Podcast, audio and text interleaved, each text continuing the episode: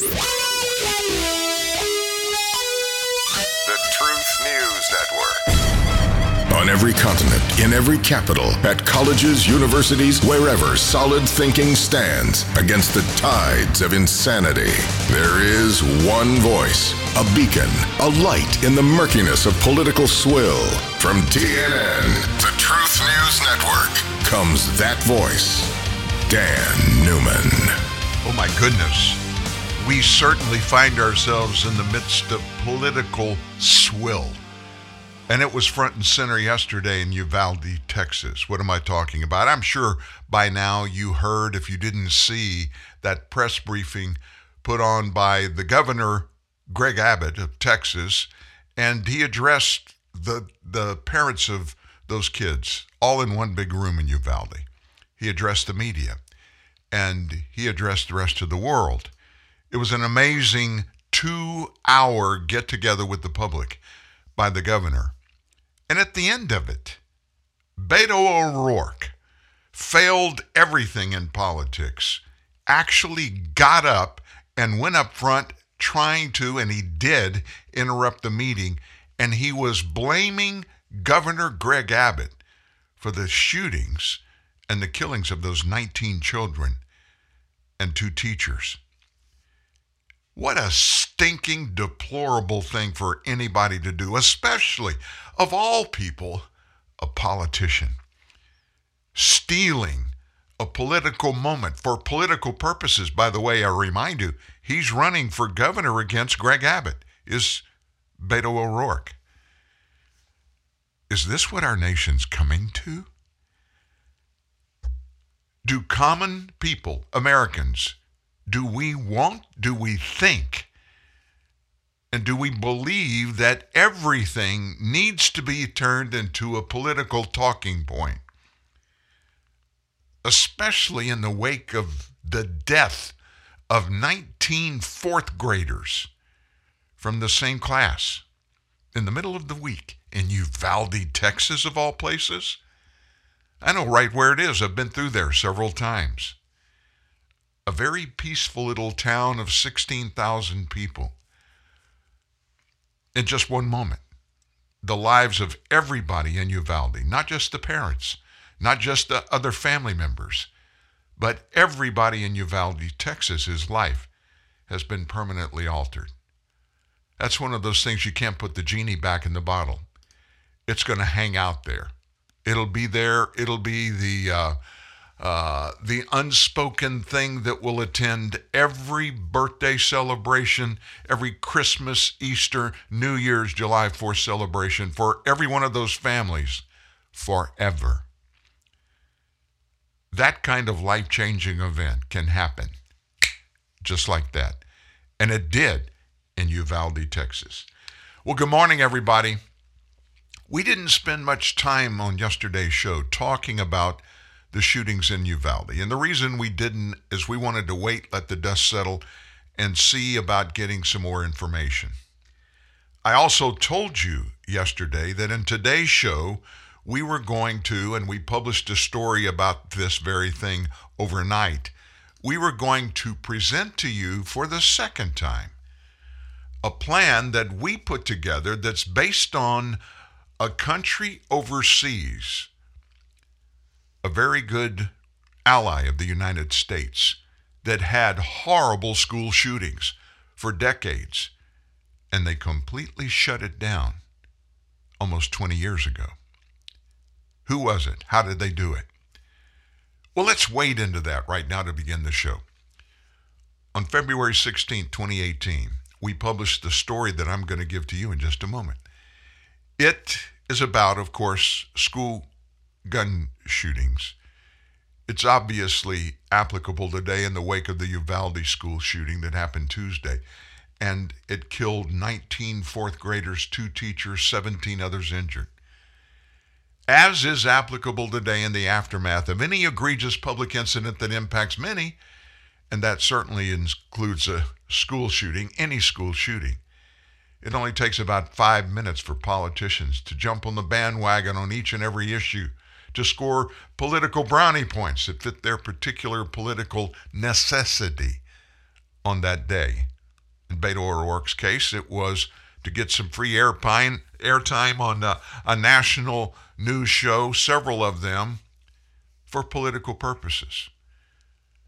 Though President Biden was the well, he wasn't the first to take a shot with the usual political mantra of the left, which is to excoriate everyone on the planet who believes in the Second Amendment, he was the first important person to respond. And his response was classic. At the end of this, we'll probably, if we have time, we're going to play Biden's response to the Uvalde shooting. What's missing in all of this? Everybody feels horrible. We all do. Everybody in the nation and in the world should feel horrible about this. But what's missing in all of this? A plan. A plan is missing, any plan that includes a realistic path to stop school shootings. So I want you to spend just a few minutes with me. And we published this article on February 16, 2018. What had just happened on Valentine's Day, 2016?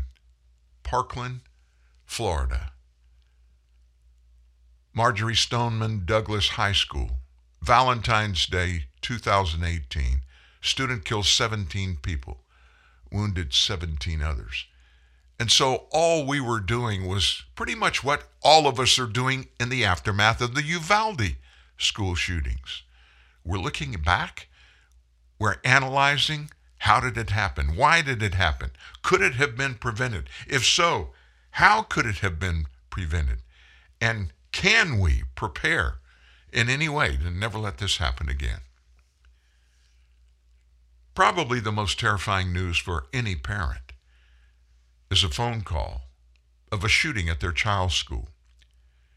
Is there any way to prevent the ever increasing shootings at our U.S. schools? It would be wonderful if somebody could wave a magic wand, make all these shooting incidents stop, or wave into existence a safety wall around every school to keep armed intruders out. But that wand doesn't exist. There are many options out there many options for attacking this dilemma. Politically, though, as much ranting and raving about gun control as we see immediately following any school tragedy, nothing can be done regarding guns. Did you hear me? Nothing can be done regarding guns. Do you understand that? Nothing can be done regarding guns. The Second Amendment of the Constitution protects the rights of all Americans to own guns. The U.S. Supreme Court, in numerous cases brought by individuals, by states, by nonprofits through the years, has on multiple occasions confirmed that right. U.S. citizens can own and bear arms privately. The only way gun ownership could ever be made illegal would be with the constitutional amendment to do away with that provision of the Second Amendment. And such an amendment will never be approved by the American public. Anyway, folks, guns are not the problem. Assault weapons are not the problem. Do you believe that? Let me just throw one little factoid in there. It wasn't in this story from 2018. This will blow your mind. Do you know that more people or killed every year with hammers than are with long guns, which include AR 15s. That's the go to assault weapon, which is really nothing like an assault weapon. More hammer murders than with long guns. Even though since 1999, deaths on school campuses in America total only 98 only. Even just one child, any teachers or administrators, in senseless gun violence is unacceptable. Political posturing by D.C. and state lawmakers has never accomplished anything in the way of solving school shooting problems, but they still turn into showmen, as we saw Beto O'Rourke yesterday. Back then in 20 18, Valentine's Day, it was Connecticut Senator Murphy. He's a Democrat on the Senate floor. And he screamed this Turn on your television right now. You're going to see scenes of children running for their lives, said Murphy, who dealt with the Newtown massacre firsthand. What looks to be the 19th school shooting in this country, and we've not even hit March? Let me just note once again for my colleagues this happens nowhere else other than in the United States of America, which is false. This epidemic of mass slaughter, this scourge of school shooting after school shooting, it only happens here. Not because of coincidence, not because of bad luck, but as a consequence of our inaction. We are responsible for a level of mass atrocity that happens in this country with zero parallel anywhere else. So, what are the barriers to fixing this school shooting problem. Number one, overcoming political hurdles. America must accept the fact that guns are here and guns are going to stay. Politicians need to stop the political posturing and start developing and implementing plans for fixing this problem that will work. And we're going to get into one in just a moment that is already working. Congressional narratives like that you just heard of Senator Murphy do nothing but illustrate the continual failure of not just Congress, but all elected leaders in the U.S. That includes those at state and local levels, too. How do we overcome those political hurdles? Demand and accept nothing less from elected officials than positive results. Positive results. Find real and possible solutions. Debate those develop plans using the best of them, and implement those plans. Gee, that's a novel idea, huh? Rather than follow a centuries old proven method of fixing a problem, we just sit around and complain about the problem. Good old American ingenuity needs to kick in and take over this process. 19 babies would still be alive if this had been done in the aftermath of the Valentine's Day massacre in 2018 at that school in Plantation, Florida. Why hadn't it already happened? That's the big question because not enough of the correct and capable Americans who could do so care enough to do so. What are possible fixes that could be used in our schools to stop these senseless killings? Well, copying is the highest form of flattery. The United States is not the only free country on earth, and certainly not the only country to ever face problems with gun killings. And there are free countries whose citizenry has done exactly what Americans are today crying out, This has got to stop. We won't accept any more of these.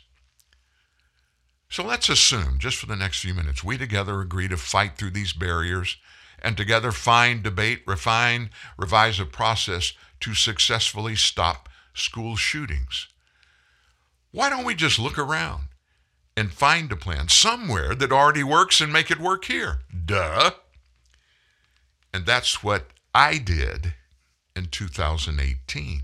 And I looked to the east and I looked to the Middle East and I found Israel. Here's the perfect example of how to control school gun violence. The Israelis, not as politicians or police or individuals, the Israelis as a nation of people who unify for the cause of protecting school children have virtually eliminated instances of school gun violence. So why not take a close look at what they did and what they're doing? Send U.S. experts to Israel to spend time investigating those methods they use, analyze the cause and effect of the processes they use, identify the parts of their process that would work in the U.S., bring them home, and implement them here in U.S. schools. How does it work? Well, let's start at the top. There is a military service requirement for all Israeli young people, men and women. Those with physical impairments and those with religious objections to military service are exempt. All others serve a short stint in the military. They, therefore, have intense firearm training that follows them after they leave the military. Now, this doesn't mean they own or handle guns. It means they know how to use guns in the proper circumstances. They, if they want to own a gun, must receive government approval to do so, and only with the reasonable reason for having that gun. School buildings in Israel, listen to this. They are extremely secure, ad nauseum processes implemented and maintained. What did they do? Every school is fenced, some with fences extremely tall to prohibit bombs from being tossed over into a school facility. Now remember, Israel is bordered on all sides by the ocean and countries who each have terrorist elements whose constituents do not like Israel, and occasionally they conduct terrorist acts against Israel, including schools. Almost all schools in Israel do not provide school buses as we do here in the U.S. Students use public transportation, primarily commercial buses. Each contain armed guards who are hired and are trained in self defense and defense against a shooter or shooters. Schools each have a guarded entry gate. One entry gate. One, it's guarded, armed guards. All those who enter are stopped and questioned by a professional armed guard. Those entering got to have valid identification, a verifiable reason or appointment to enter school grounds, and must be accompanied at all times when on school property.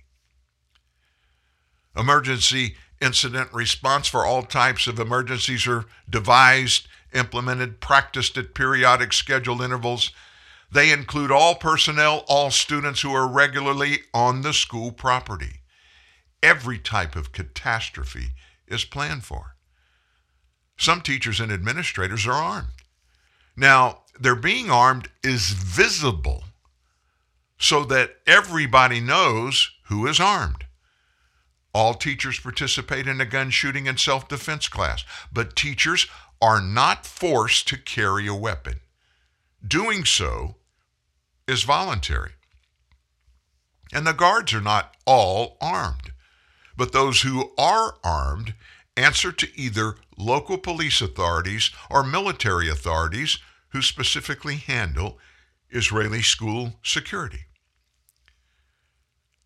So this begs the question that doesn't sound like a really intricate plan, doesn't it? Yeah, it's going to require some money. It's going to retire, require some coordination and planning and implementation. But isn't it worth it? Everybody's been screaming now for two days. They're going to scream for weeks and weeks and months and months. Guns killed all those babies. No, a young man who was mentally out of the wazoo killed those kids. And he accessed that school. He had very easy access. More and more details of the specific happenings in Uvalde two days ago are coming out, and it looks like, at least very, very possibly, looks like if the police had taken quicker action, they could have stopped some of the killing. We'll get into that later. So, how successful is Israel's school security at stopping these school shootings? Well, in 1974, Israel endured the Ma'alot massacre, in which Palestinian terrorists took 115 people hostage at Netiv Meir Elementary School. 115. 22 children Three others were killed, 68 injured. After that tragedy, Israel implemented the school protection plan that we just gave to you. Since 1974, that's 30 That's 40. 30 years would be, yeah, 40. It's 50, it's almost 50 years, 48 years. In 48 years, there have been two incidents. Both were initiated by terrorists. And in those two, only four deaths occurred of students. More than 20 terrorists were killed during those incidents. All but two of those came at the hands of armed school guards, armed administrators, and even a couple of armed students. That plan obviously works pretty well in Israel. 48 years, folks. 48 years. And in Israel and in the Middle East, we hear all the time, we have for decades about terrorists who hate Israeli people and they kill, they assault, they do all kinds of stuff like that. That was going on at the school level. The last big one happened in 1974. Can it be done here, or can something like it be done here?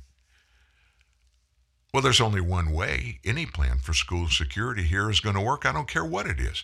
Any plan must be highly investigated and structured at the 10,000 foot level by the feds, coordinating with the state and local school authorities so as to assure sufficient laws and or regulations are put in place to support and manage whatever the process looks like and implement it on the local level with cooperation from the feds, state, and local authorities.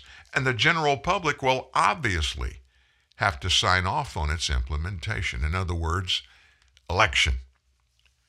That being said, just as in Israel, variations will be necessary based on nuances of individual schools' unique challenges.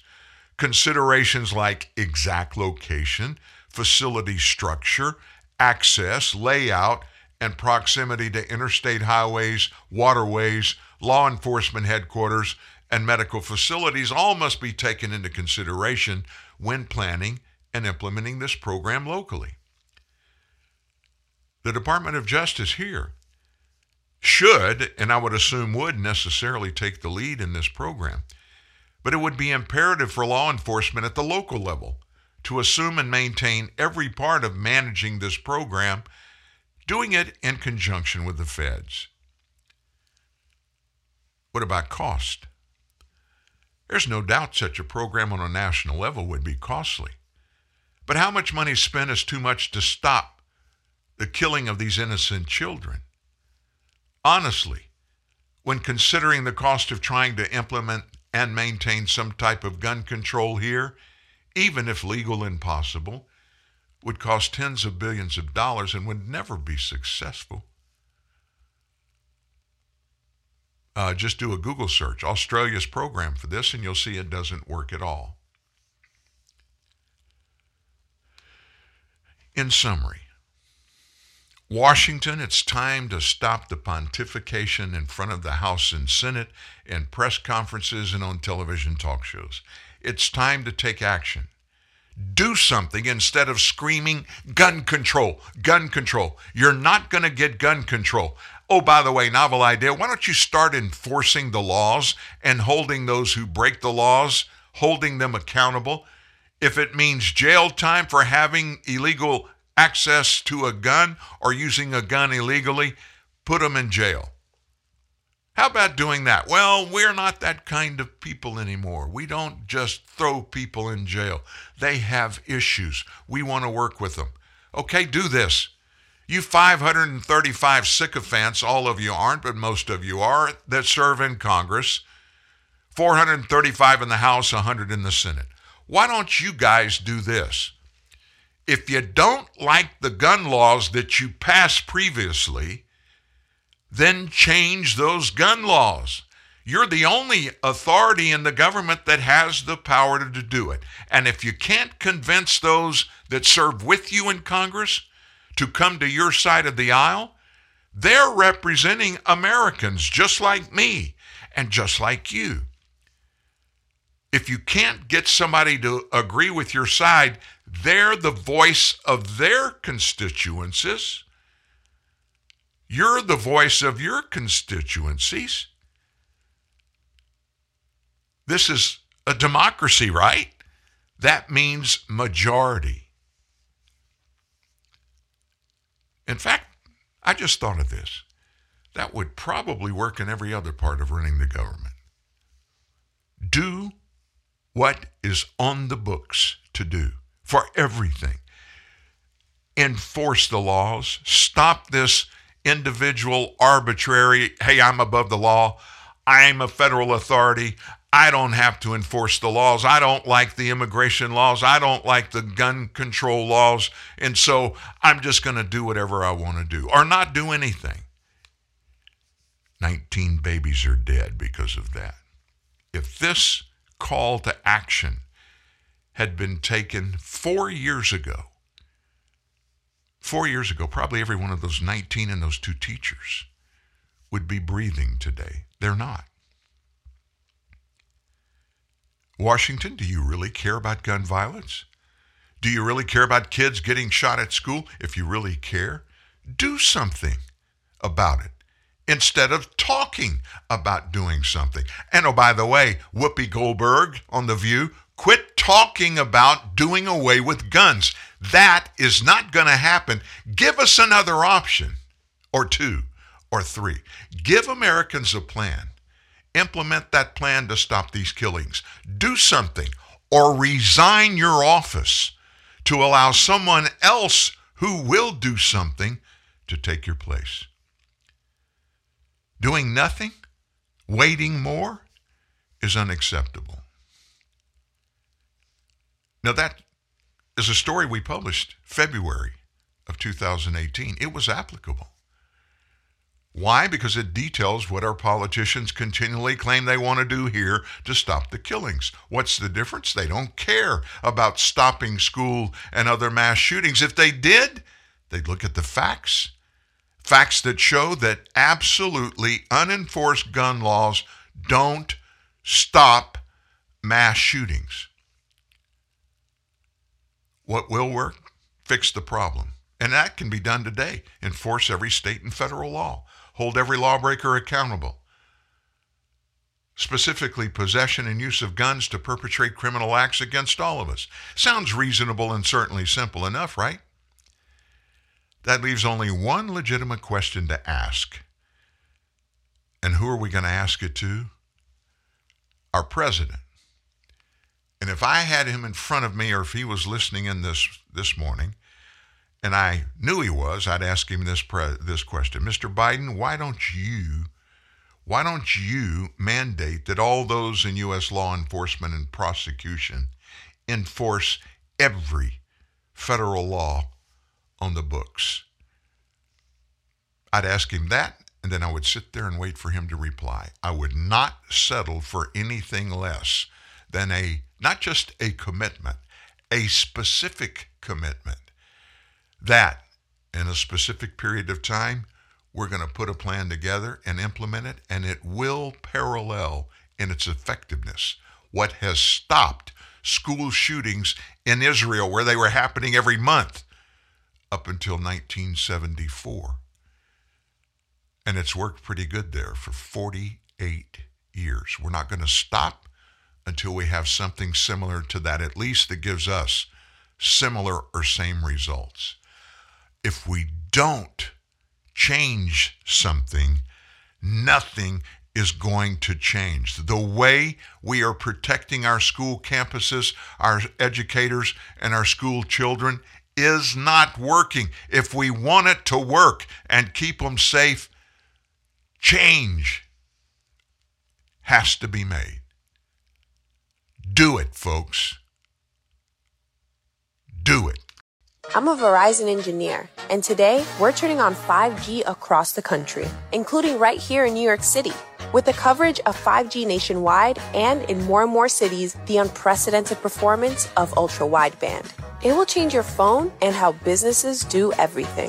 I'm proud because we didn't build it the easy way, we built it right. This is the 5G America's been waiting for, only from Verizon. 5G ultra wideband available only in parts of select cities. 5G nationwide available in 1800 plus cities. Today on Hey Culligan, softer equals better, here's a tweet from Ed Itchy in Idaho. Hey, Culligan, my laundry is so scratchy, I just cut myself on a cable knit sweater. Any suggestions? Hashtag send help. Hey, Ed Itchy in Idaho. Yes, the Culligan high efficiency water softener will make that thing so soft it'll go from cable knit to cable knot. Itchy. Hashtag soft laundry. Hashtag already on the way. Get started for as little as $10 a month for six months at participating Culligan dealers. If you think we're just four wheels and a grill, think again. The Jeep Grand Cherokee redefines freedom. But what really makes Jeep? It's finding the perfect balance between luxury and adventure without ever compromising. It's driving across the country to see your family, to make new memories. So, what makes Jeep? You do. Jeep. There's only one. Jeep is a registered trademark of FCA US LLC. The advanced surgeons at the Center for Innovative GYN Care look beyond quick fixes like birth control to help their patients find the best treatment options for complex GYN conditions. My name is Sakina, and I had the CIGC groundbreaking minimally invasive hysterectomy. I got back to my life in a week with only two small incisions and minimal scarring. Discover the CIGC difference with offices in Midtown Manhattan and Montclair, New Jersey. Telemedicine appointments are also available. Book a consultation at innovativegyn.com or call 888 Surgery. This is the truth your mama warned you about.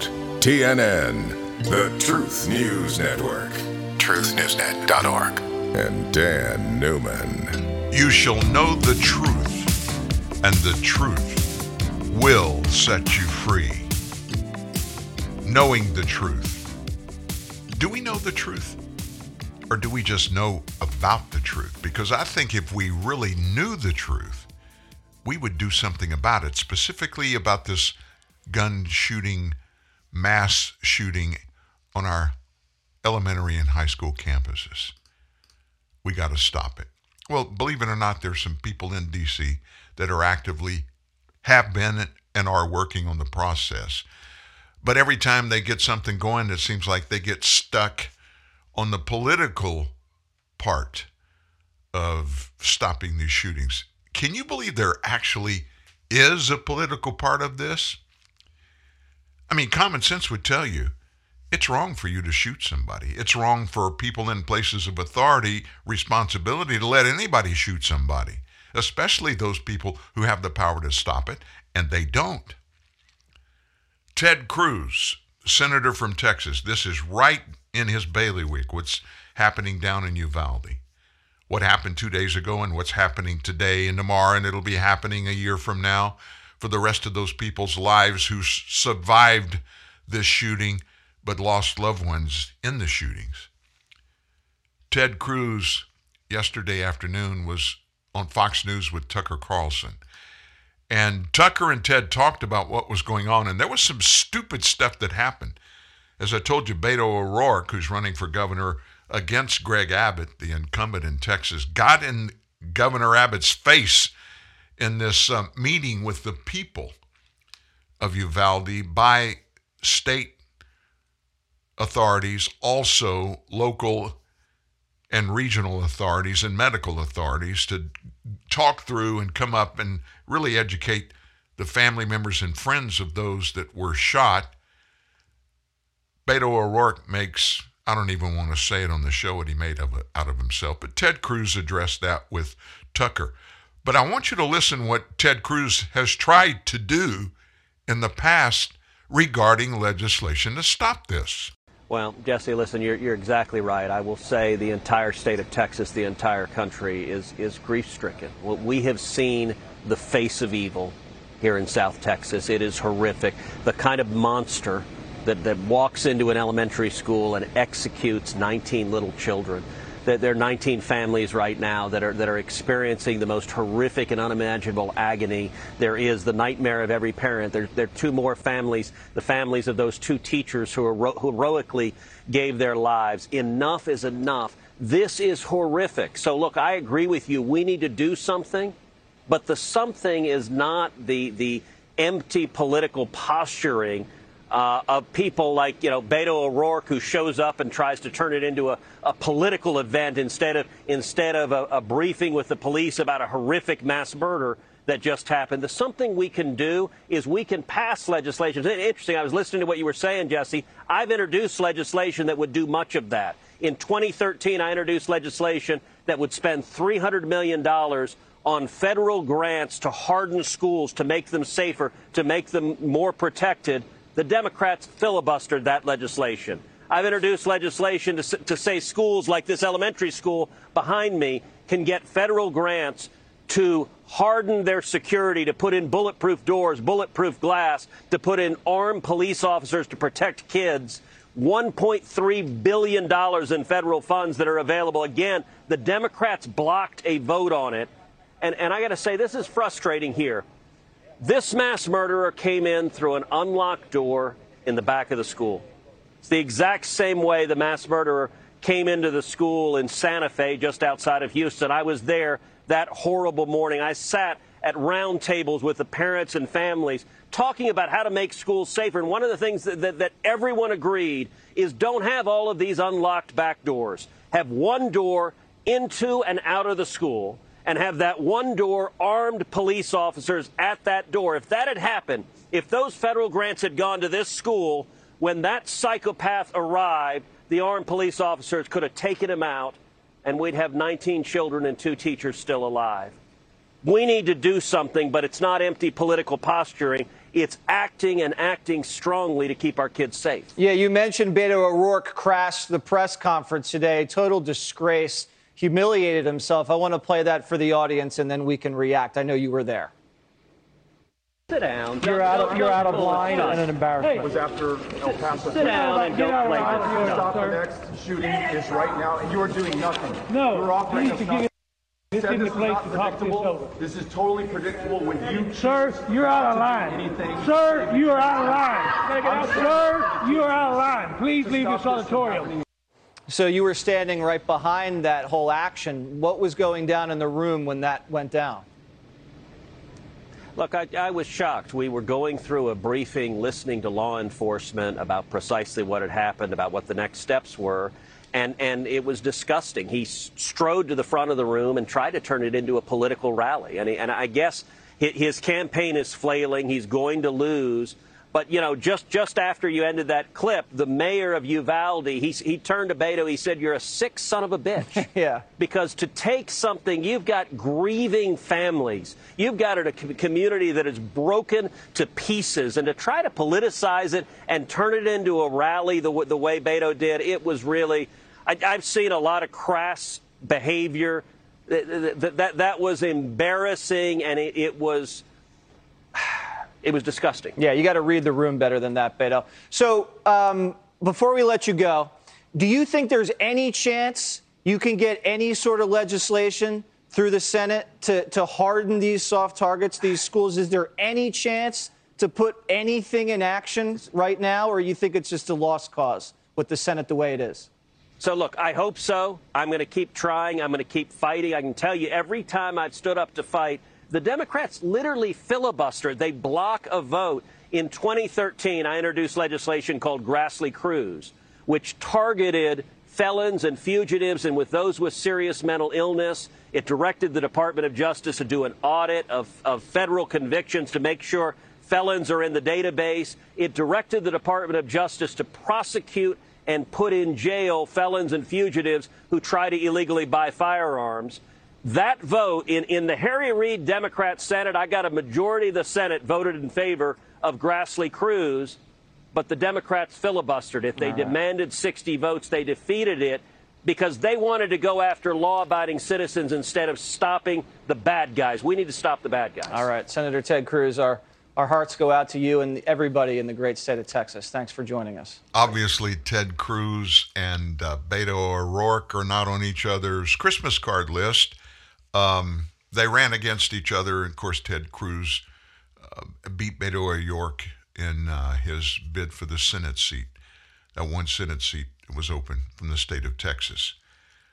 I got a comment from uh, a regular that listens to this show I thought was salient. Bud Hancock is his name. He read this story. He's listening in today. Dan, I agree that the Israeli plan for school security is excellent. Not surprising, since for many years the Israelis have been fighting against terrorists and others who use guns to kill Jews and have become the world's experts in stopping this activity. But then Bud segued into what you just heard Ted Cruz talking about a little bit. However, Bud said, however, trying to get the politicians in this country to go along with this plan would be extremely difficult, if not impossible.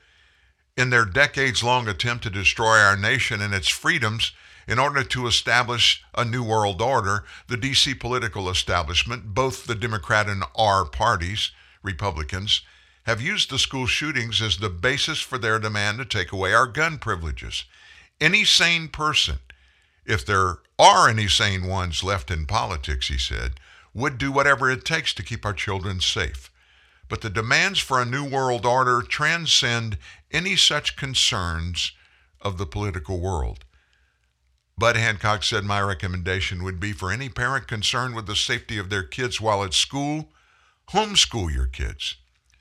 This would be far better than our current, completely ineffective public school system anyway. I know this would present many hardships for parents who both work or for single parent families, but what is the value of even one precious child? Wow. Well, there's another big thing that we need to weigh into about what's going on. And one thing I want to do is I want to wade into who this guy is, Salvador Ramos. He's the guy that killed these people. Tell you a little bit about him. And there's some puzzling and troubling news that's coming out of Uvalde when you look at the timeline of events that happened. It looks like Salvador Ramos was in the school for about an hour before he was taken out. What's that all about? What's that all about? NBC News, who I don't have much love and affection for, they weighed in early this morning with the latest update. Listen to what they have to say. Their analysis is pretty right on. This morning, investigators piecing together what unfolded inside Robb Elementary during that terrible massacre video emerging that appears to show desperate parents outside the school. The AP reporting that one parent, Javier Casares, whose daughter was killed in the attack, said that he was upset police were not moving more quickly, telling the AP of the authorities that, quote, they were unprepared. Casares confirming those statements to NBC News. Different video appearing to show parents frustrated with police outside of the school. Authorities have not yet offered a firm timeline of the events. The Department of Public Safety Director answering a question Wednesday about how long the suspect, 18 year old Salvador Ramos, was on the premises before law enforcement killed him. I can't. It's, it's going to be within within a minute, like 40 minutes or something, within an hour. But I don't want to give you a particular timeline. But, but bottom line is that law enforcement was there. They did engage immediately. All of this comes as more chilling video emerges. Oh, a law enforcement source telling NBC News this brief clip shows the gunman running into the school, appearing to be dressed all in black, long gun in hand. Inside, authorities say he was confronted by an armed school resource officer, but kept going and made his way inside. Officials say that's when Ramos locked himself in a classroom and began his rampage. Border Patrol officers eventually opened the door and exchanged gunfire with Ramos, killing him as investigators work to piece together a motive. Ramos's aunt Shelby telling me she's in disbelief. My heart hurts for everyone right now. Like, do you have any idea why he flipped? People go through things and nobody understands. Everybody has you know, it's there, I don't know what was going on. While he had no known criminal history or record of mental illness, officials say a series of private messages posted by Ramos on Facebook gave a chilling warning. The third post, maybe less than 15 minutes before arriving at the school, was I'm going to shoot an elementary school. Across Texas, emotions running high. Former Congressman Beto O'Rourke, who is running for governor in Texas, disrupting his opponent Greg Abbott's news conference on Wednesday, saying another shooting would happen without real reform. You're doing nothing. No, you need to get his. Sir, you're out of line. As so many others struggle to make sense of yet another mass shooting. This morning, the painful images are continuing to pour in the faces of the young victims, families torn apart by this evil. We always say hug your kids every day and every morning when they go to school or after school. And as this community continues to mourn again, there are those tough questions. And we have reached out to Texas authorities specifically to ask about the timeline. We still have not gotten any clear answers. And Savannah, the questions surround how long did it take police to take down the shooter? Was it 30 minutes, 40 minutes, an hour? We've gotten all those times. And parents are saying if it was 30 minutes, it's still way too long. Well, and the man who lives across the street described that scene. We saw a video of it, parents saying, go in, please go in.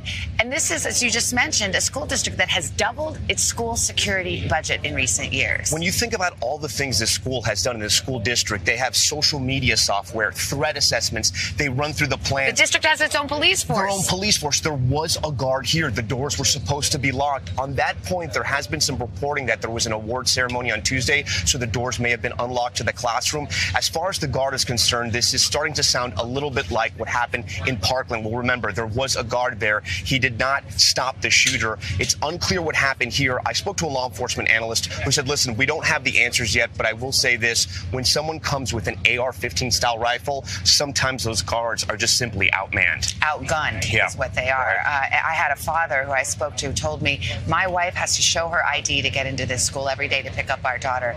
Somehow, this gunman walked right into that school. There are a lot of questions this morning, Tom. Thank you very much for being here. It doesn't take long to affect evil. Obviously, this guy had been thinking about this for a while. So, who the heck is this guy? Well, I think you know. We uh, everybody knows his name, Salvador Ramos. His reign of terror inside that school lasted as long as an hour before he was killed. A twisted chain of events started when he purchased a pair of AR 15 style rifles for his 18th birthday. He was a high school dropout. He celebrated his milestone birthday, 18, with a dinner at Applebee's on May 16th with his grandmother, Celia Martinez Gonzalez, who, by the way, he shot her in the face two days ago before he unleashed this bloodbath at Robb Elementary. Exactly one week before the mass shooting and the day after his birthday, Ramos headed to local sporting goods store Oasis, Oasis Outback to buy a semi automatic rifle. That's according to the Texas Department of Public Safety Director Steve McCraw. Ramos returned the next day to buy 375 rounds of ammo. And then again, two days later, last Friday, he picked up a Daniel Defense AR style rifle. It's the first thing he did when he turned 18. That was what State Senator Ronald Gutierrez said. Both weapons were purchased legally. And Ramos, who had no prior criminal or mental health history, had no problem accessing those weapons. The guns typically retail for about $2,000. Ramos' online post suggests he also bought a battery powered holograph sight that typically sells for about $725. Then came those cryptic posts on social media. Ramos posted photos of guns on his Instagram, even tagging a woman who claims he was a complete stranger to her. I got a little secret I want to tell you. He privately messaged this woman with a smiley face emoji covering its mouth Tuesday morning, just hours before the slaughter. Later that morning, he took to Facebook. He revealed his horrifying plans about 30 minutes before opening fire on a class full of helpless fourth graders.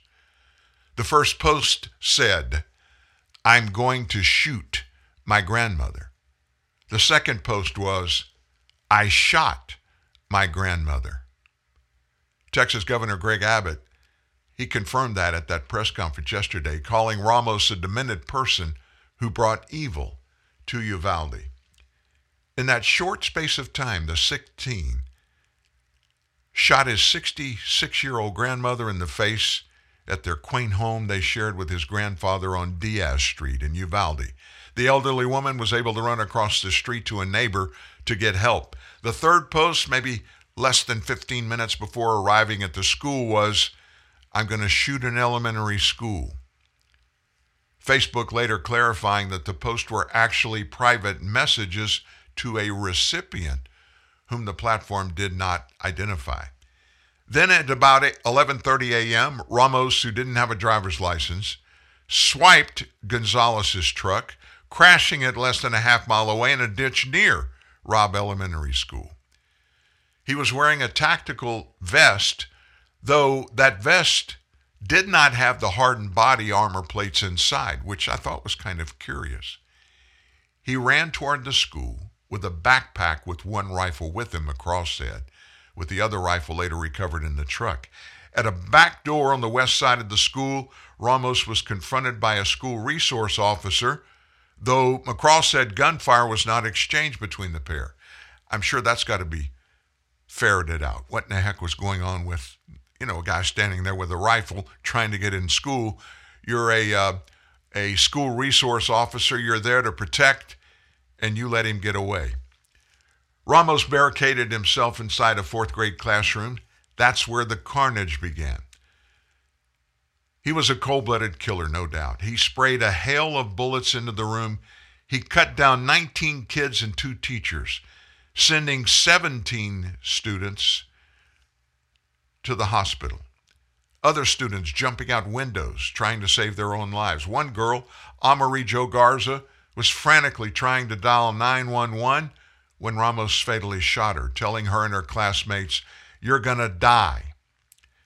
As soon as he made entry into the school, he started shooting kids, teacher, whoever is in the way. Another 17 injured, though it's not clear whether they were all in that same classroom. All, all 19 of the students that were killed were in the same fourth grade classroom. Chaos, as you can imagine, ensued. Schools sending out a lockdown alert more than 10 minutes after cops got reports of a shooting in the area, promising parents that the students and staff are safe in the building. At 12:17 p.m., nearly 50 minutes after Ramos got into the school, the warning was upgraded to an active shooter. Officers, including a SWAT team of Border Patrol agents, then flooded the school where they engaged Ramos and kept him pinned down in the classroom. They breached the classroom door, went in, engaged Ramos, and killed him at the scene, confirming that the fatal shot was fired by one of the Border Patrol agents who had been hailed as a hero. Officials did not divulge the exact time he was killed or how long he was in the classroom, only estimating it was within 40 minutes or so, within an hour. It would be another two hours before Abbott would reveal the true horror of the atrocity, announcing at the time 14 students and one teacher were confirmed dead. And that tally later rose to 19 students and two teachers. What a horrible situation. Representative Tony Gonzalez, who represents Uvalde, he weighed in on his fellow Texan Beto O'Rourke's outburst during the governor's update on the shooting.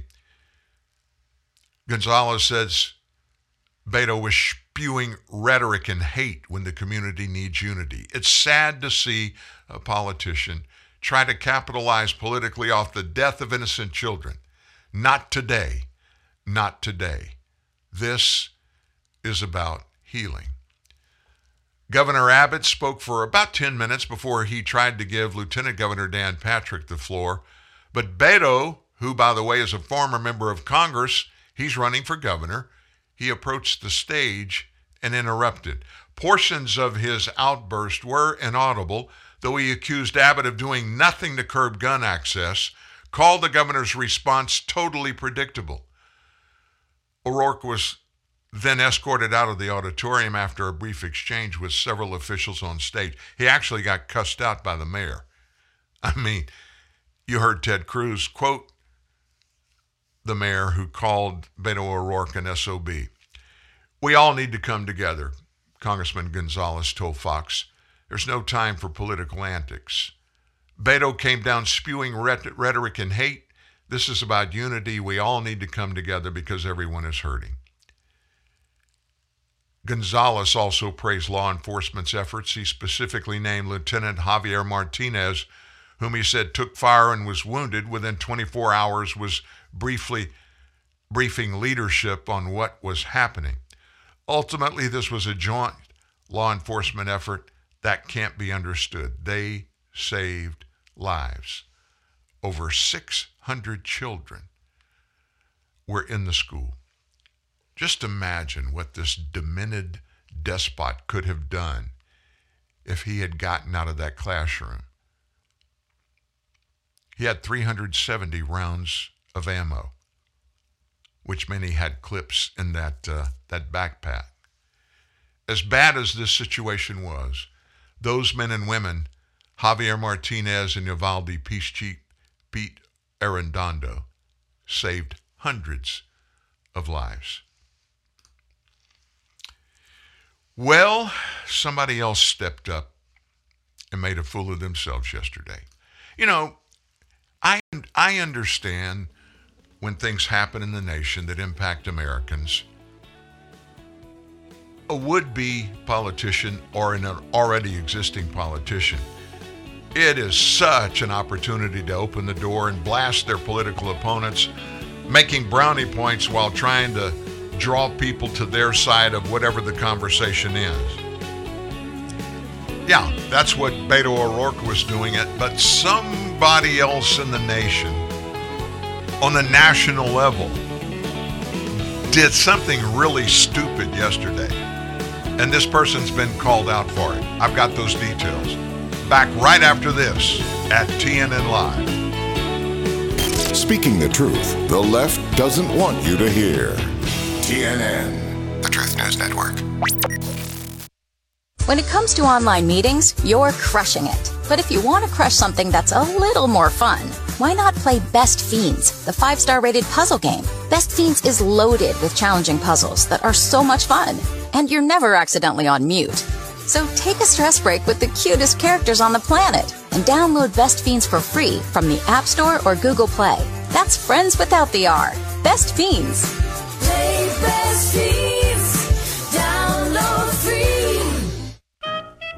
You love chocolate.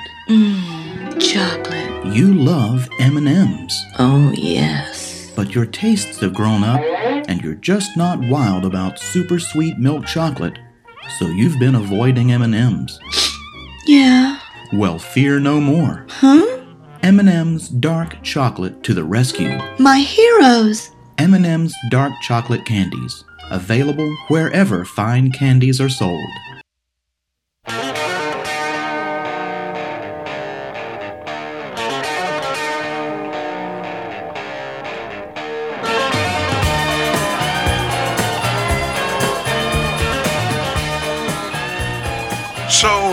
Pontificating at the national and international level went through the roof yesterday. Everybody trying to get a leg up and make something out of this horror that happened in Uvalde, Texas. And besides Beto O'Rourke, there were other people that did the stupidest thing. President Biden, yesterday of all times and of all things to do, he signed an executive order that sets broad new policing standards for federal law enforcement agencies. Why yesterday? I mean, what a stupid thing to do at a stupid time. His executive order doesn't impact state and local police departments, but it encourages them to follow suit. So, what's at stake here? Well, among other things, the order puts into place a police misconduct database mandates body cameras, limits no knock warrants, and bans chokeholds unless deadly force is authorized. It's a measure of what we can do together to heal the very soul of this nation, to address profound fear and trauma exhaustion, particularly black Americans have experienced for generations, and to channel a private pain and public outrage into a rare mark of progress for years to come. That was President Biden. He said that during a live bill signing ceremony. The action comes on the two year anniversary of the death of George Floyd. And this is the other stupid thing that I told you was going on out there. And what is that?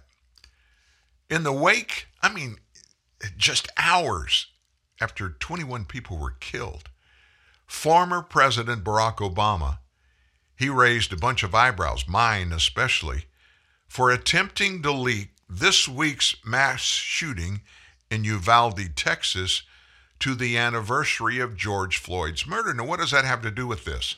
This executive order that Joe Biden issued, it was celebrating George Floyd's murder. Think about that. He was blasted. Obama commemorated Floyd's passing while trying to tie the current national mourning of the children killed in Uvalde. Obama said, as we grieve the children of Uvalde today, we should take time to recognize that two years have passed since the murder of George Floyd under the knee of a police officer. His killing stays with us all to this day, especially those who loved him. In the aftermath of his murder, Barack said, a new generation of activists rose up to channel their anguish into organized action, launching a movement to raise awareness of systemic racism and the need for criminal justice and police reform. He wasn't through yet. Not a single grieving parent gives a rip about what happened to Floyd or anyone right now.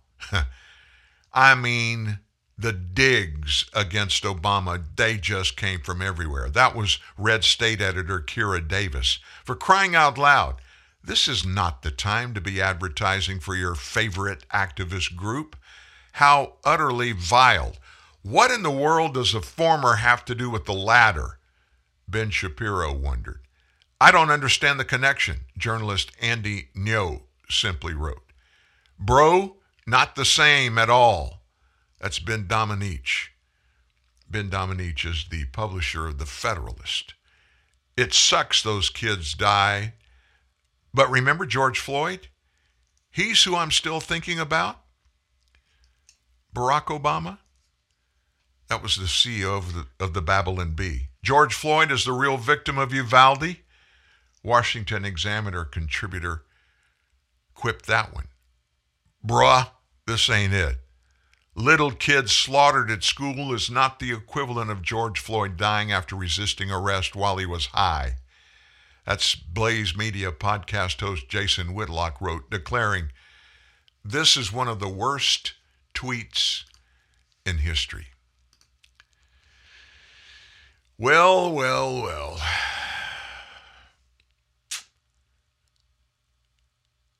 This is crazy. That's all I can say. And here we are again. We have a school shooting, and we sit around for days while we watch the parents bury their babies, knowing that their lives are eternally turned upside down. They'll never be the same. We lost a child in our family. It was a stillborn baby. We hadn't raised her. She wasn't in elementary school. So I can't equate what that feeling of losing that grandchild means to me. I can't conflate that with what these people, these parents, these siblings, these leaders in Uvalde, these teachers, educators, what this is doing to them. And for anybody, especially a former president of the United States, to try to equate what happened two days ago in Uvalde with George Floyd's death in Minneapolis. That was a horrible situation, but it was under totally different circumstances. And of course, Obama's very, very number one and very obvious cause for his writing yesterday was to blast the killing of any, not person at the hands of police, but black person at the hands of police. And so Barack Obama, one of the greatest orators that's ever been in public office in this nation, and I'm being serious, he is. He's a great speaker. He could convince anybody about anything. Doesn't matter what you think about his perspective and what he did when he was president. He was a great speaker. Normally was able to discern when it was good to say something, when it wasn't.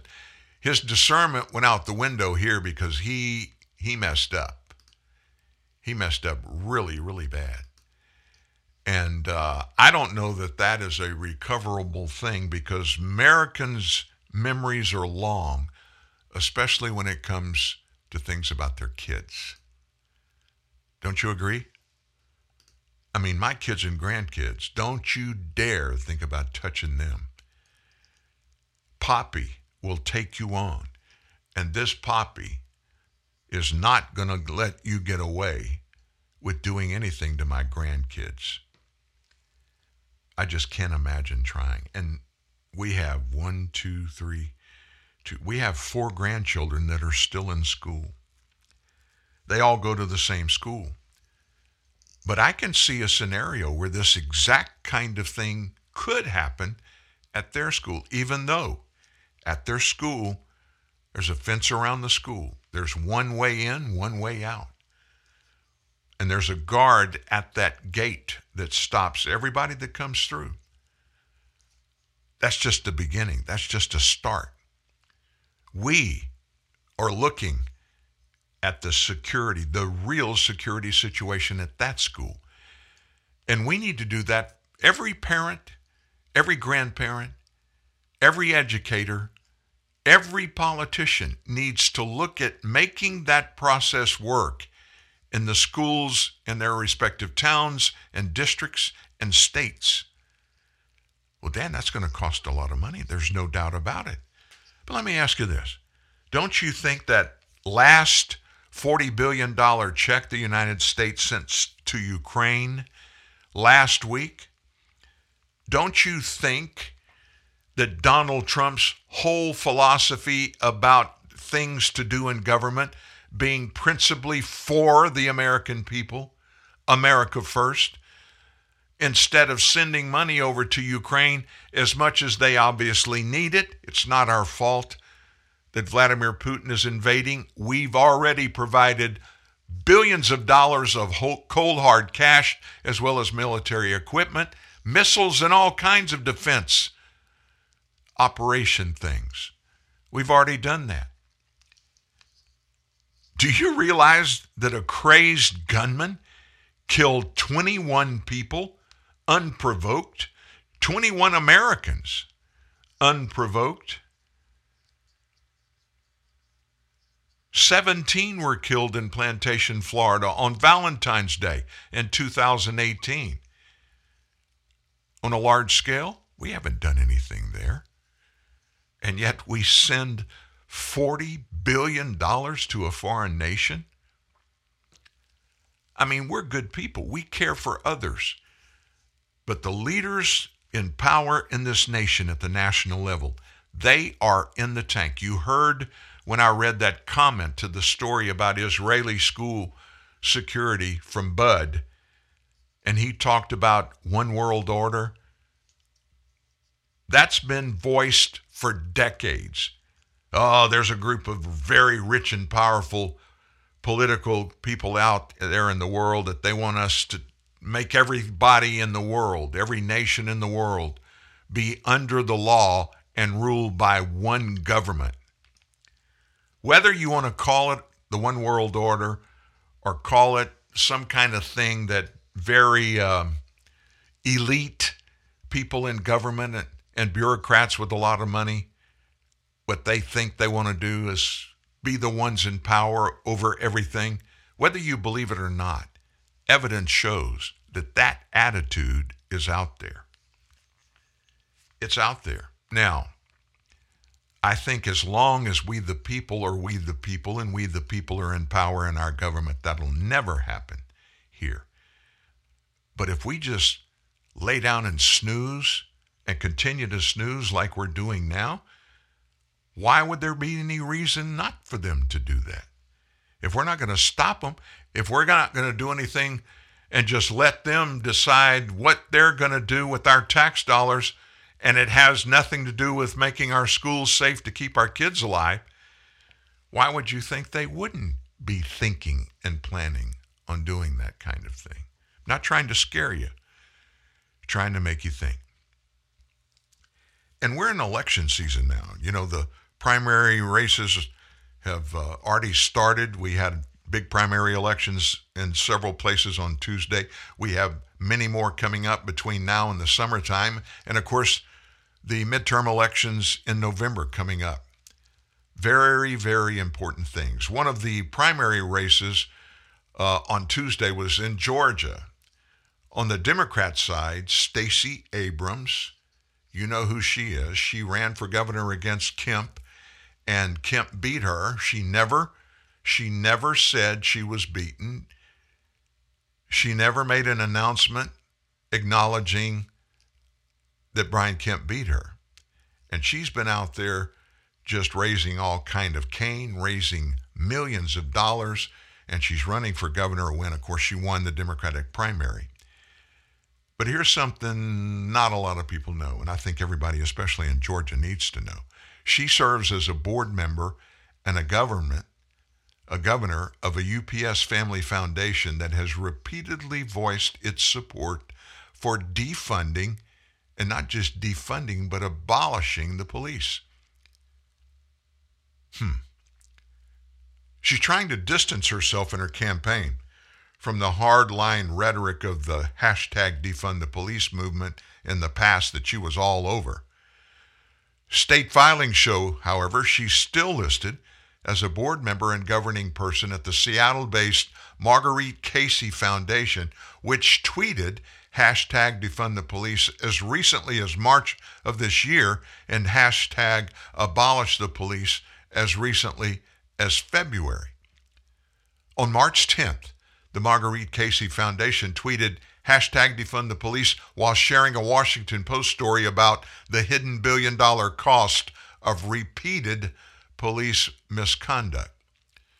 March 3rd, the foundation tweeted grant recipient at Dream Defenders Plus Partners launched the Doctors Within Borders Urgent Care Clinic as part of a larger movement to create direct services and sites of intervention in police violence and prison systems. The foundation also supports the abolishing law enforcement and prison systems. February 11th, they shared a story about the prison industrial complex in Atlanta and tweeted hashtag abolish the police. There's more of it. There's more and more and more of it. But the point is, it is very obvious we have people on the left, they are no longer even making any attempt, any effort whatsoever to try to disguise their hard left philosophies and what they want to do. Is there any wonder why our criminal activity in America is just ramping up at epic speed and we're now at epic proportions? Our police across the nation, every level, federal, state, and local, many of these people are horrified because many Americans are looking at them now and they're being tagged as the bad guys by people like Stacey Abrams in this organization, which she is still on the board and actively involved in. Defund the police means there won't be any police. If there are no cops, what happens? We no longer live in a nation. We live in a banana republic where anything goes, no laws, nothing matters. Do what you want to do, fly by the seat of your pants. There's not going to be any accountability for any of it. I got to be honest with you, I don't want to live there. I don't want to live in that world. We, the people, have got to stop it. We've got to nip it in the bud. Nip it, nip it, nip it. Barney on the Andy Griffith Show. You remember that? We got to stop it now. We can't just float through this. We have to be on top, be proactive, and keep our nation what it is and what each and every one of us have been a part of making it and keeping it what it is. And then we have things like this. K through 12 schools that get public money, K through 12 schools must allow boys into girls' private areas if they want to obtain federal funds for lunches, breakfast, and snacks. Biden administration just announced this. A U.S. Department of Education spokesman said the Biden administration's press release from several agencies announcing this policy will be followed by formal rulemaking that will be released to us all in June. It seems to be playing politics with feeding poor kids, which is really unfortunate. John Elcesser, executive director of the Indiana Non-Public Education Association, he said, in the middle of weeks of attempting to sort out these new demands with government officials on behalf of private schools in his state, because if a school feels like they can't participate because it's a conflict with their mission or values, if a religious exemption is not granted, you're taking away a program that's feeding low income kids. Before many schools shut down in response to COVID 19, the National School Lunch Program fed nearly 30 million kids every school day in approximately 100,000 public and private schools and residential care facilities. Now, in this new demand, establishments that take any federal food funding, it doesn't matter how much, including food stamps, must also allow males who claim to be female to access female private spaces like showers, bathrooms, sleeping areas. These organizations must also follow protocols like requiring staff to use inaccurate pronouns to describe transgender people and allowing male staff to dress as women while they're on the job. Religious institutions, however, qualify for a waiver exempting them from these requirements that's according to Alliance Defending Freedom Senior Counsel Greg Baylor in an interview on Monday. According to the 1972 Title IX law, religious institutions don't have to file any paperwork to be exempt, although they can file paperwork if they want to.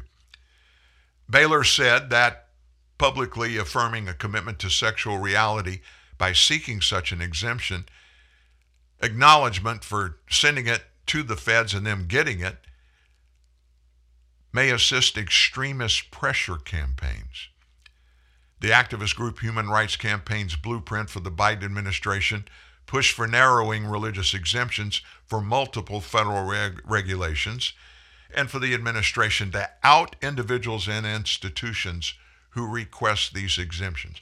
So here's the deal they want to erase the biological gender lines, which are biological, which is the science, which they've told us we have to follow the science, follow the science. Oh, but don't follow the science here. If I identify as a cow, don't be surprised if I moo.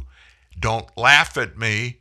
I'm going to moo because I identify as a cow, and even though I'm a human biologically, I'm now, boom, a cow treat me as such. If you don't do that, and you're a school of any kind, public or private, you're not going to get any federal money. It doesn't matter what you're doing with it. It doesn't matter how many kids you won't be feeding. Is there any other explanation for this other than we are running as quick as we can down the road towards totalitarianism. And got to be honest with you, in some respects, I think we're already there. And I think we blinded ourselves, or at least in the past few years, as we've seen it show its ugly head every now and then, we turn our back. We don't want to confront it. We certainly don't even want to identify it. We don't want anybody to know that we think it's out there and we're being quiet about it. But it's there, folks. And we shouldn't be surprised it's absolutely nothing new. It's been part of our lives growing, growing, and growing for as long as I've been alive. I, I was not cognizant of it until about 1968, 69, and 70. And I began to pay attention to things going on around me. And I got shocked over and over and over again because I just assumed everything and everybody were okay. We're all in this together. We're the home of the free and the brave, equal justice for all, endowed with certain unalienable rights by our Creator, not our government. Yeah, yeah, yeah, yeah. I'm not poopying that concept. I'm poopying the fact that anybody thinks that just because it's there in writing, that it's okay and that everybody's going to say, yes, sir, yes, ma'am, or yes, whoever you are. Got to get the proper pronouns in there. Just because you think something's right doesn't make it right. Just because you think something's wrong doesn't make it wrong. Computer, execute 12.4p operation. Optimizing algorithm. Running encryption packet alpha. Night, night. Oh, I don't feel so good. What? What is it, computer? Is it hot in here? It feels hot in here? I feel a little clammy. I should lie down or s- something. A computer with a virus? Surprising. What's not surprising? How much you could save by switching to Geico. Those oysters Rockefeller were a mistake. Geico. 15 minutes could save you 15% or more. See the bold new expression of sporty style. Hear the amazing quietness of a truly luxurious cabin.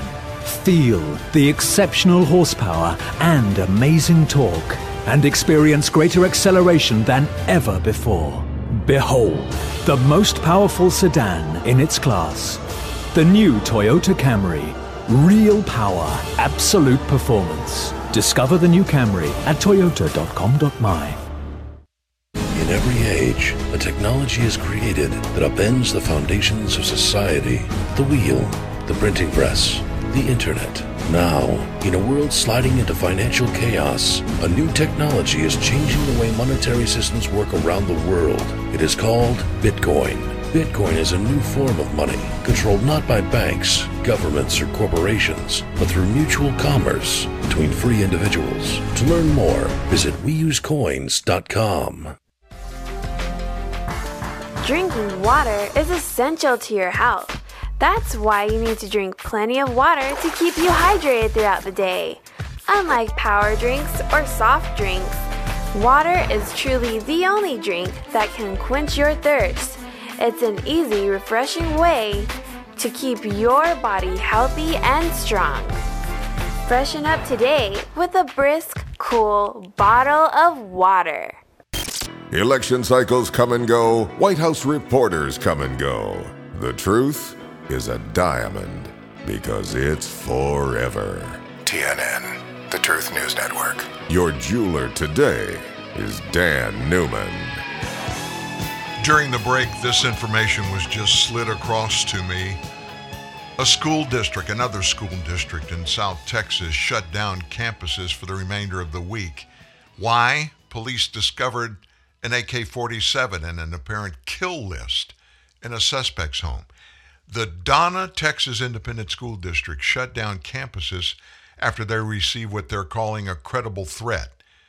In light of the recent events and in an abundance of caution, we will be canceling school district wide classes and staff will work from home. The safety and security of our students and staff are our first priority. Classes will resume Tuesday morning. This issue first came up early this morning. The Monitor, who reported it first, quoted an unnamed official stating that authorities had found an AK 47. Now, what's an AK 47? It's just exactly like in form and what it does an AR 15. AR 15s, those are the weapons, the long guns that Joe Biden and many others they prefer to call assault weapons, weapons of war. Neither one of those is even close to being remotely truthful. They're both AK 47s and AR 15s or semi automatic rifles. They're not automatic weapons. Automatic weapons are like machine guns. You pull and hold the trigger, it will immediately begin to shoot in rapid succession. Bam, bam, bam, bam, bam, bam, like a machine gun until all of the uh, bullets that are in the gun are exhausted or the shooter releases the trigger. Automatic weapons in the United States can only be held and used by law enforcement. Private ownership of automatic weapons is extremely difficult to get permission to do, and it costs a fortune. It, it takes about anywhere from 18 months to three years to get approved to even buy one. They're very, very rare. Now, the AR 15 is an American long gun, semi automatic. It's not used in the military. The M4 automatic weapon is what is used in the military. It looks very closely to be the same gun as an AR 15, but it's not. It's fully automatic. An AK 47 is very different in the way it operates, but it's a semi automatic rifle and it's Russian. AK 47s are made in Russia. The local newspaper in Donna claimed there were two or three suspects behind this plot to carry out a shooting at one of the Donna Independent School District schools. It's unclear still if the suspects are students.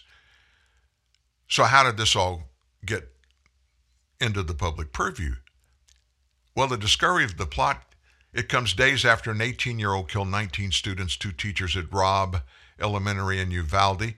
Shooting has pushed several school districts across Texas to heighten their awareness, and everybody knows and understands it. More details about this um, this action that's being taken in Donna, Texas, is still pending. I'm sure we'll get more details about it. But often, when you have tragedies that happen, murders, slaughters, natural disasters, when there's a lot of news coverage, a lot of people take advantage of those opportunities, and there's a lot of copycat stuff that happens, especially when it pertains to school shootings. Let's just hope none of that happens. I mean, we don't we don't need any more.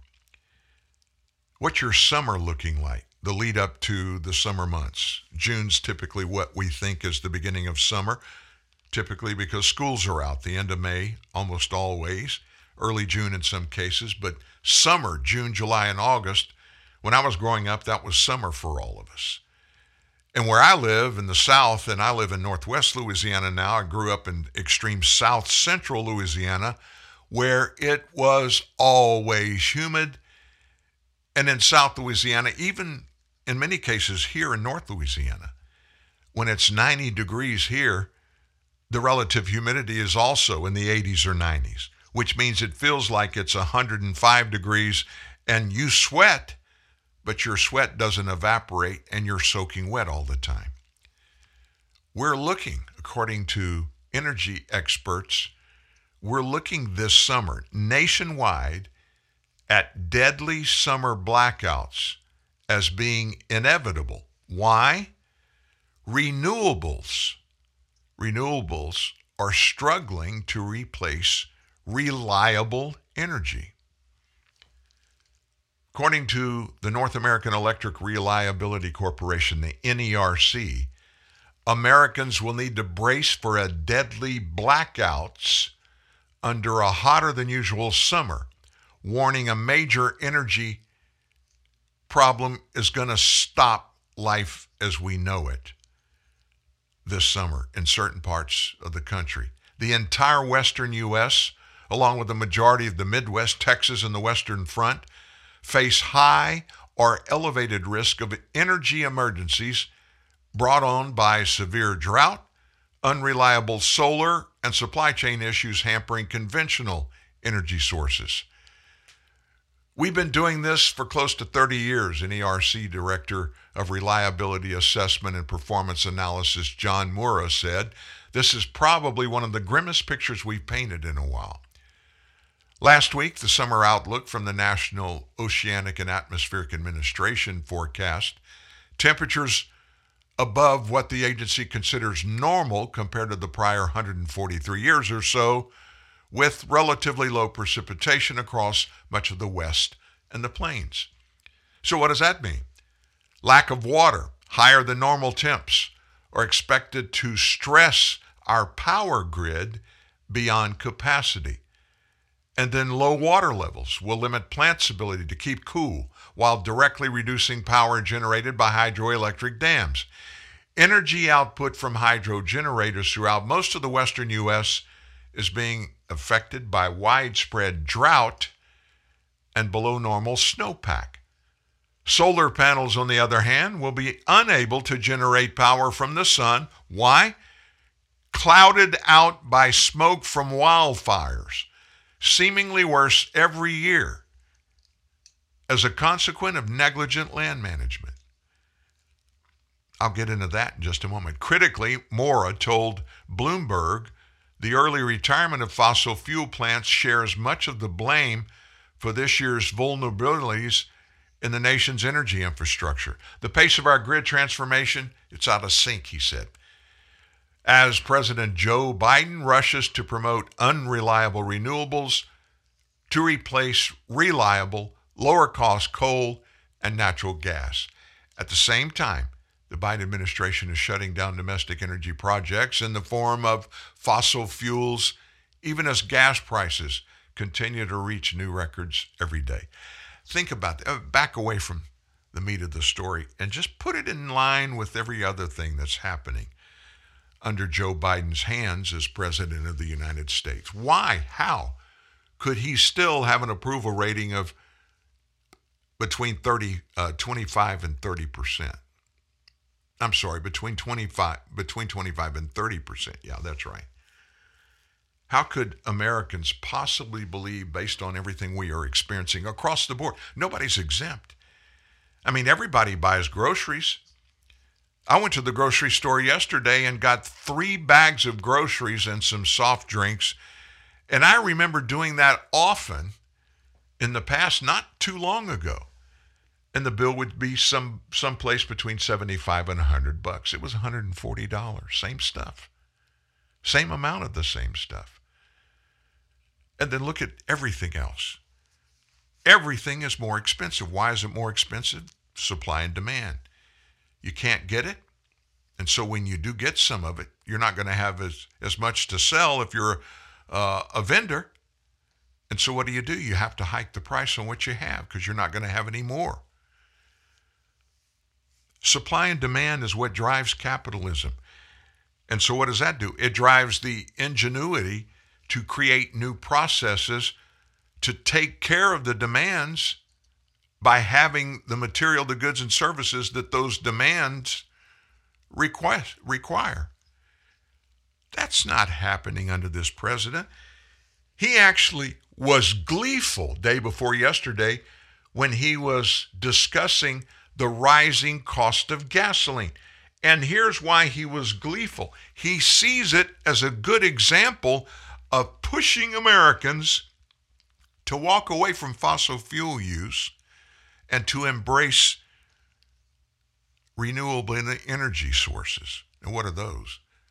Solar, hydroelectric, wind energy, certainly not anything that comes out of the ground, nothing hydrogen related, no carbon stuff. No, no, no, no, no.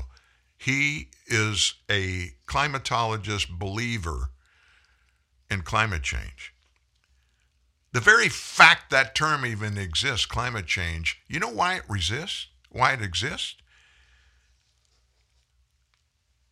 Back in the 70s and 80s, they were forecasting an ice age. Yeah, we're going to have another ice age. When it didn't work, they had to change their mantra. So we get to the 90s, and what do they do? Global warming. And they begin to make all these dire predictions. Al Gore, oh, by this year, everything's going to be just desert. We're killing our nation by raising arbitrarily temperatures. That's going to put water at new levels around the world. We won't be able to live like we've ever been able to live. And it was going to happen. They even gave specific dates it was going to happen by. Nothing happened. So this time somebody got in Al Gore's ear and said, you know what we need to do instead of we were in ice age, then we were looking at global warming. When none of those worked, we got blasted. Whatever credibility had was gone. We've got to change it so that we can talk about this whole process generically and not be proven every cycle to be illiterate. So, how do we do that? Let's just talk about climate. And instead of talking about global warming or ice age or any of that kind of stuff, let's just do this. Let's just concentrate on selling to the people of Earth climate change. Whether the climate is good or bad, it's going to be ever changing, and that means it's going to destroy the planet Earth. And that's what they've done. So now they don't have to change their mantra anymore. They can claim anything and say, Our evidence shows this. We have our truths, you have yours. And unless and until we do something about it, this is just right now on the uptick of costing the United States of America tens of trillions of dollars and people on streets because they can't afford to live. Transportation Secretary Beto O'Rourke, he kind of laughed at somebody that questioned him about the Green New Deal and energy and battery power. That, of course, is the panacea for those on the left, at least temporarily. Ah, we got to go to battery power, battery power. When I first got out of college, I got in the car business. And there weren't cars back in the mid to late 70s and early 80s that were really fuel efficient. And we had gas prices that had amped up. We were in wars with the Middle East. They, of course, really became the number one providers of oil and natural gas around the world. And so prices at the pump kept going up. And we were taught as salesmen, Ford Motor Company, Ford Lincoln Mercury salesmen, we were taught to not talk about the miles per gallon. But in every car that we sold, you know where the federal government made them start putting on the window stickers what the official miles per gallon, the MPG that this car was getting? instead of concentrating on that, figure miles per dollar. And what that does, it factors in the cost of the vehicle. And you put that together with the MPG, you can come up with a number and sell that to people. Interesting, isn't it? Things are changing. Things were changing. Looking back over at our shoulder, you know, for two years, we have been watching just major insanity play out on the streets of America. I can't tell you how shocked I was. The one video thing that I watched that really shocked me the most was in Rochester, New York. Now that, that, that didn't get a lot of attention. Well, Rochester's not a major city. It's not even close to being to the top in the state of New York. But what was amazing to me, it was a Black Lives Matter protest. They were marching down the streets in Rochester. And I'll never forget this. They would walk down the street en masse and walk through a business part of town, and all of these people with Black Lives Matter that were in this protest march, they would just walk into restaurants along the way, walk through the restaurant, through the tables and chairs with patrons in there that were eating. And they weren't doing anything drastic. They weren't beating anybody up. But several times in the video, I saw people just reaching over these uh, protesters and grabbing food off the plates of the patrons to these restaurants. People were in their homes. They were actually going into homes along the way, doing similar things. And then in Portland, we have the day after day, month after month of Antifa riots, protesters burning that city down, I can't tell you how many times they had to repair and replace and repaint the federal building there. It was protesting. Millions of dollars worth of damage was done. Several people killed in altercations there. And then the Black Lives Matter other horrible protests that turned into riots in many cases. On the Miracle Mile in Chicago, down on the river, a very, very nice part of Chicago. I like it there. And there's a bunch of very expensive designer clothing, jewelry stores along the Miracle Mile. And one night they just decided Black Lives Matter. They just went down the street, breaking windows, breaking into these stores, stealing things, hundreds of millions of dollars. I'll never forget it. I watched a man an African American man, and I just have to throw that in there because it wasn't an Antifa person that was doing this, broke the window of a jewelry store and went in and came back out through this display window carrying two Rolex watch boxes, one under each arm. And they were the purple outside box. I happen to know what that is. That's a Rolex President. Very expensive watch. 18 karat gold bracelet and the watch itself, 18 karat gold. Had one of those boxes under each arm. Retail price of two Rolex Presidents, 70 million, uh, $70,000. $35,000 apiece. And one Black Lives Matter leader was questioned on the street that night about how they could justify doing this. And she actually said this, and we played the audio bite on our show that particular next day. She she looked at the questioner and she said, "I don't know what you're upset about. I don't I don't think anything bad about people that were going in and and stealing to be able to sell so they can pay rent on where they live and buy food for their families. I don't think that's anything wrong with that. We lived through that. And I don't know about you, but I didn't think it was going to last forever. I thought it was going to be temporary, seasonal at best, and that we were going to get back to norm in just a short period of time. Here we are two years later. We're still dealing with the same mentality, but it's only been ratcheted up two, three, four, five, or six notches. It's not getting better. And to be quite honest with you, this nation took a nosedive when on January 20th of 2020, Joe Biden took his oath of office, swore an oath to protect and defend the nation and our Constitution and the rule of law. And the very first day when he went to the White House, he broke his oath of office and he has just been daily ripping it apart again and again and again.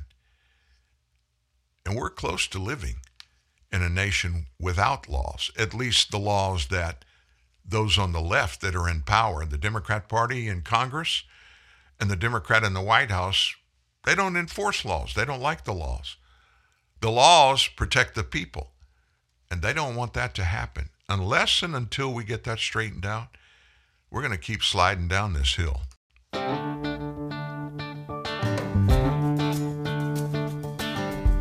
Long live the courageous, the tenacious, the ones who push forward and give back.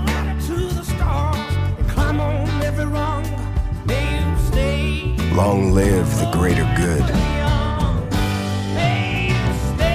the helping hand, those who fall and get back up.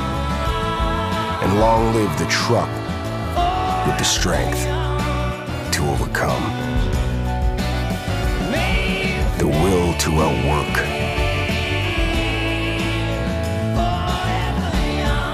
and the commitment to outlast them all.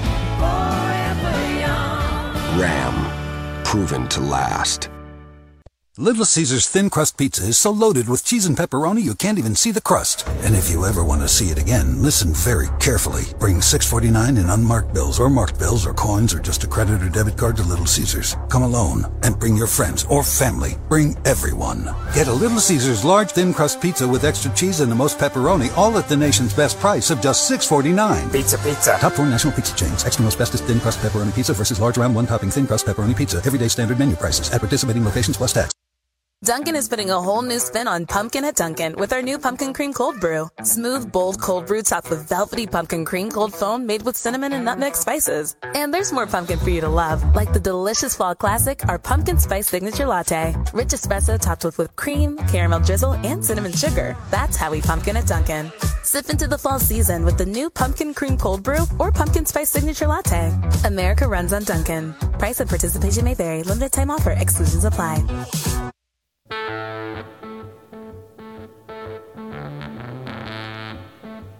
You know who Rachel Campos Duffy is. Her husband, Sean Duffy, was a member of the United States House of Representatives. He decided not to run for reelection to help her handle their newborn child, who was a special needs child.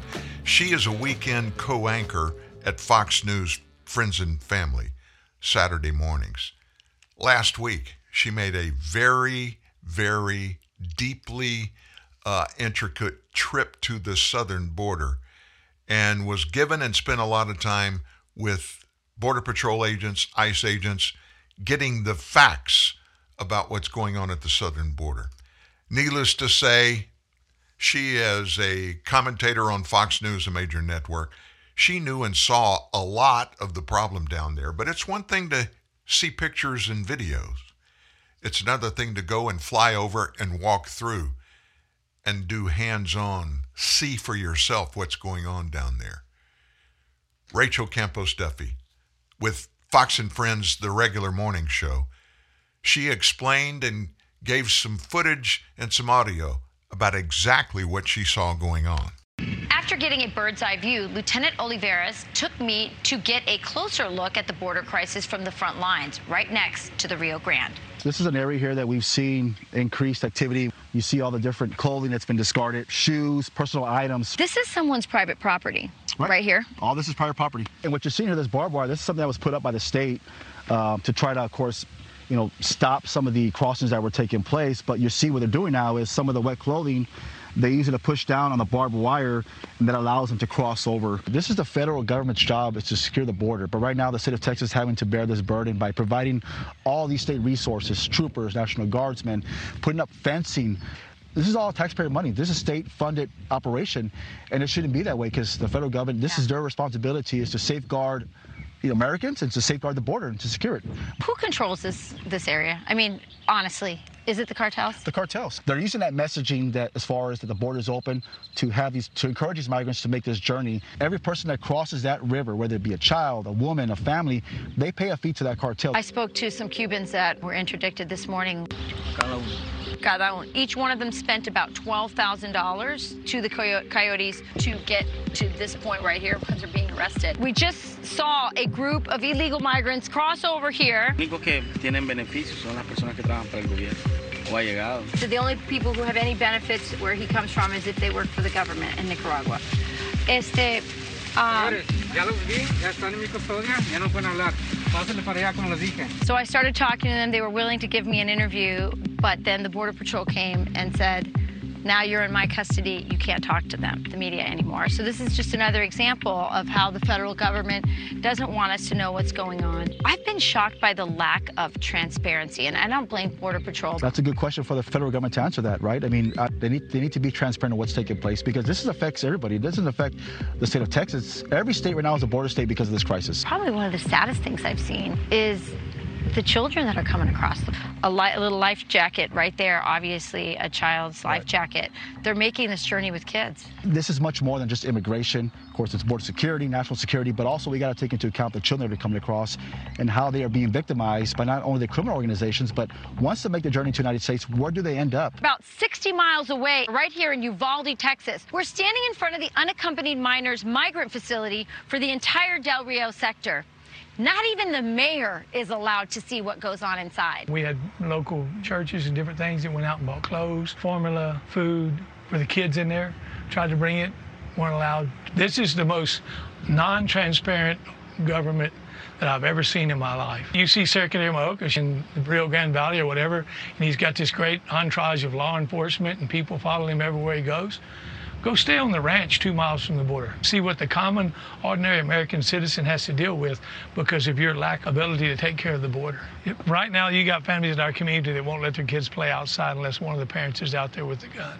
With a gun? With a gun because you don't know what's coming by. You guys just can't handle this amount of illegal immigration coming through Uvalde. We can't.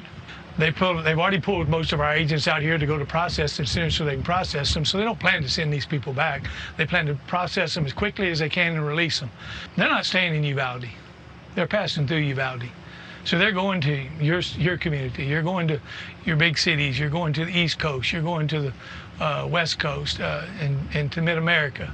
Ah, I It was just an incredible trip, so eye opening. Uh, I've been in touch with Lieutenant Olivarez, who you saw in that piece. He sent me this weekend this photo. Um, he was on a ranch not far from where we were there in Eagle Pass. This little boy was captured on their cameras. He was abandoned by the cartels. They're now looking for him to see where he's at. This, he said, this is very common. Once the child is of no use to the cartel and to the group that's crossing over, they're often just left there. Um, the mayor, uh, and by the way, I've just been praying all weekend for him. He's the same age. He actually looks a little bit like my little boy. I mean, it's just, I, I cannot um, tell you how heartbreaking it is. The mayor of Uvalde told me that um, while he can't get into the facilities, even though he's had churches, you know, willing to go in to help the, mig- uh, the migrant minor center, um, they, they wanted to minister to the kids, read to them, um, you know, bring toys. They're not allowed to do anything. They're never allowed to get in there or see anything. They do see occasionally 11, 12, 13 year olds in the hospital, in the local hospital in Uvalde, delivering babies. So we know that children are being uh, mistreated and victimized coming across this border. Our government knows that. And frankly, we are all complicit in it um, because this is happening. Our government knows it, and they're continuing to do this. this the, the, the takeaway for me from this trip, Ainsley, Brian, and Will, is that there is this is not about security. This was entirely a processing uh, program for our federal government. Mm-hmm. Instead of sending people back, they just build bigger processing centers so they can move Right. people through quicker So- and then send them out to the rest of the country. So, what are we going to do? Are we going to get together every morning from now on, Monday through Friday, 9 to 11, TNN Live, and let's talk about all the stuff that is happening every day across the nation to everybody? Because it's only happening because our law enforcement from the top down are arbitrarily determining not to enforce duly passed laws. Do you realize that if the immigration laws that have been in existence for a while, Congress, many people that are part of this government today were part of it when all of these immigration laws were passed, including this president, including the former president, Barack Obama, when he was a U.S. Senator. And now they just say, you know what, we don't like those laws that we voted for and whoever the president was back then signed into law, we don't like him anymore. Well, what you're supposed to do if you're a member of Congress and you don't like a law, you're supposed to go through the lawmaking process, which is very explicit of what to do if you got a law you don't like. You go back and you either attempt to amend it or you go to the floor of both houses, convince your fellow people serving in the House or the Senate that getting rid of that law is going to answer the problems that we're seeing. And you change the laws. That's an arduous process. It's detailed. There's so much minutia.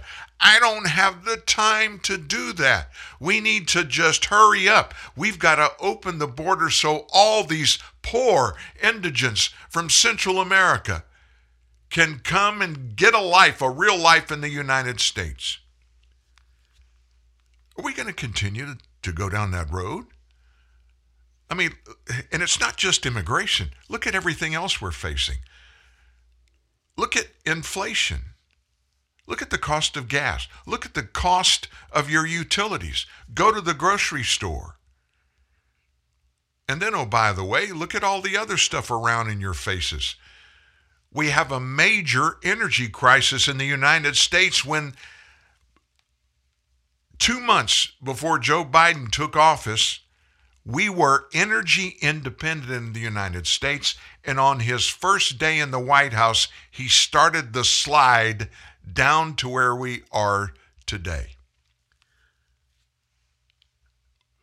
We are back in cahoots with a nation of Iran, who are developing a nuclear weapon, and we're not doing anything about it. Why? Because Biden's president and he and Barack are the ones that started that deal and got in bed with the Iranians. And the list goes on and on and on. And folks, we're living in a political world with leadership, not just at the White House, but down the street in Congress, the leadership in both uh, geographical locations are in the tank, hardcore left, and they want this nation to become a nation. They call it Democrat socialism, but they want.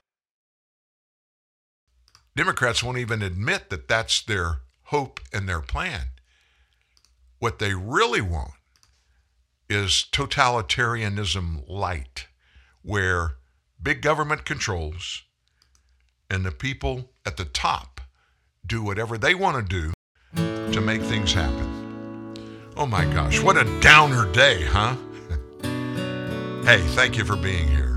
Have a great one. We're going to be back tomorrow morning. I've been walking through the fields and on the streets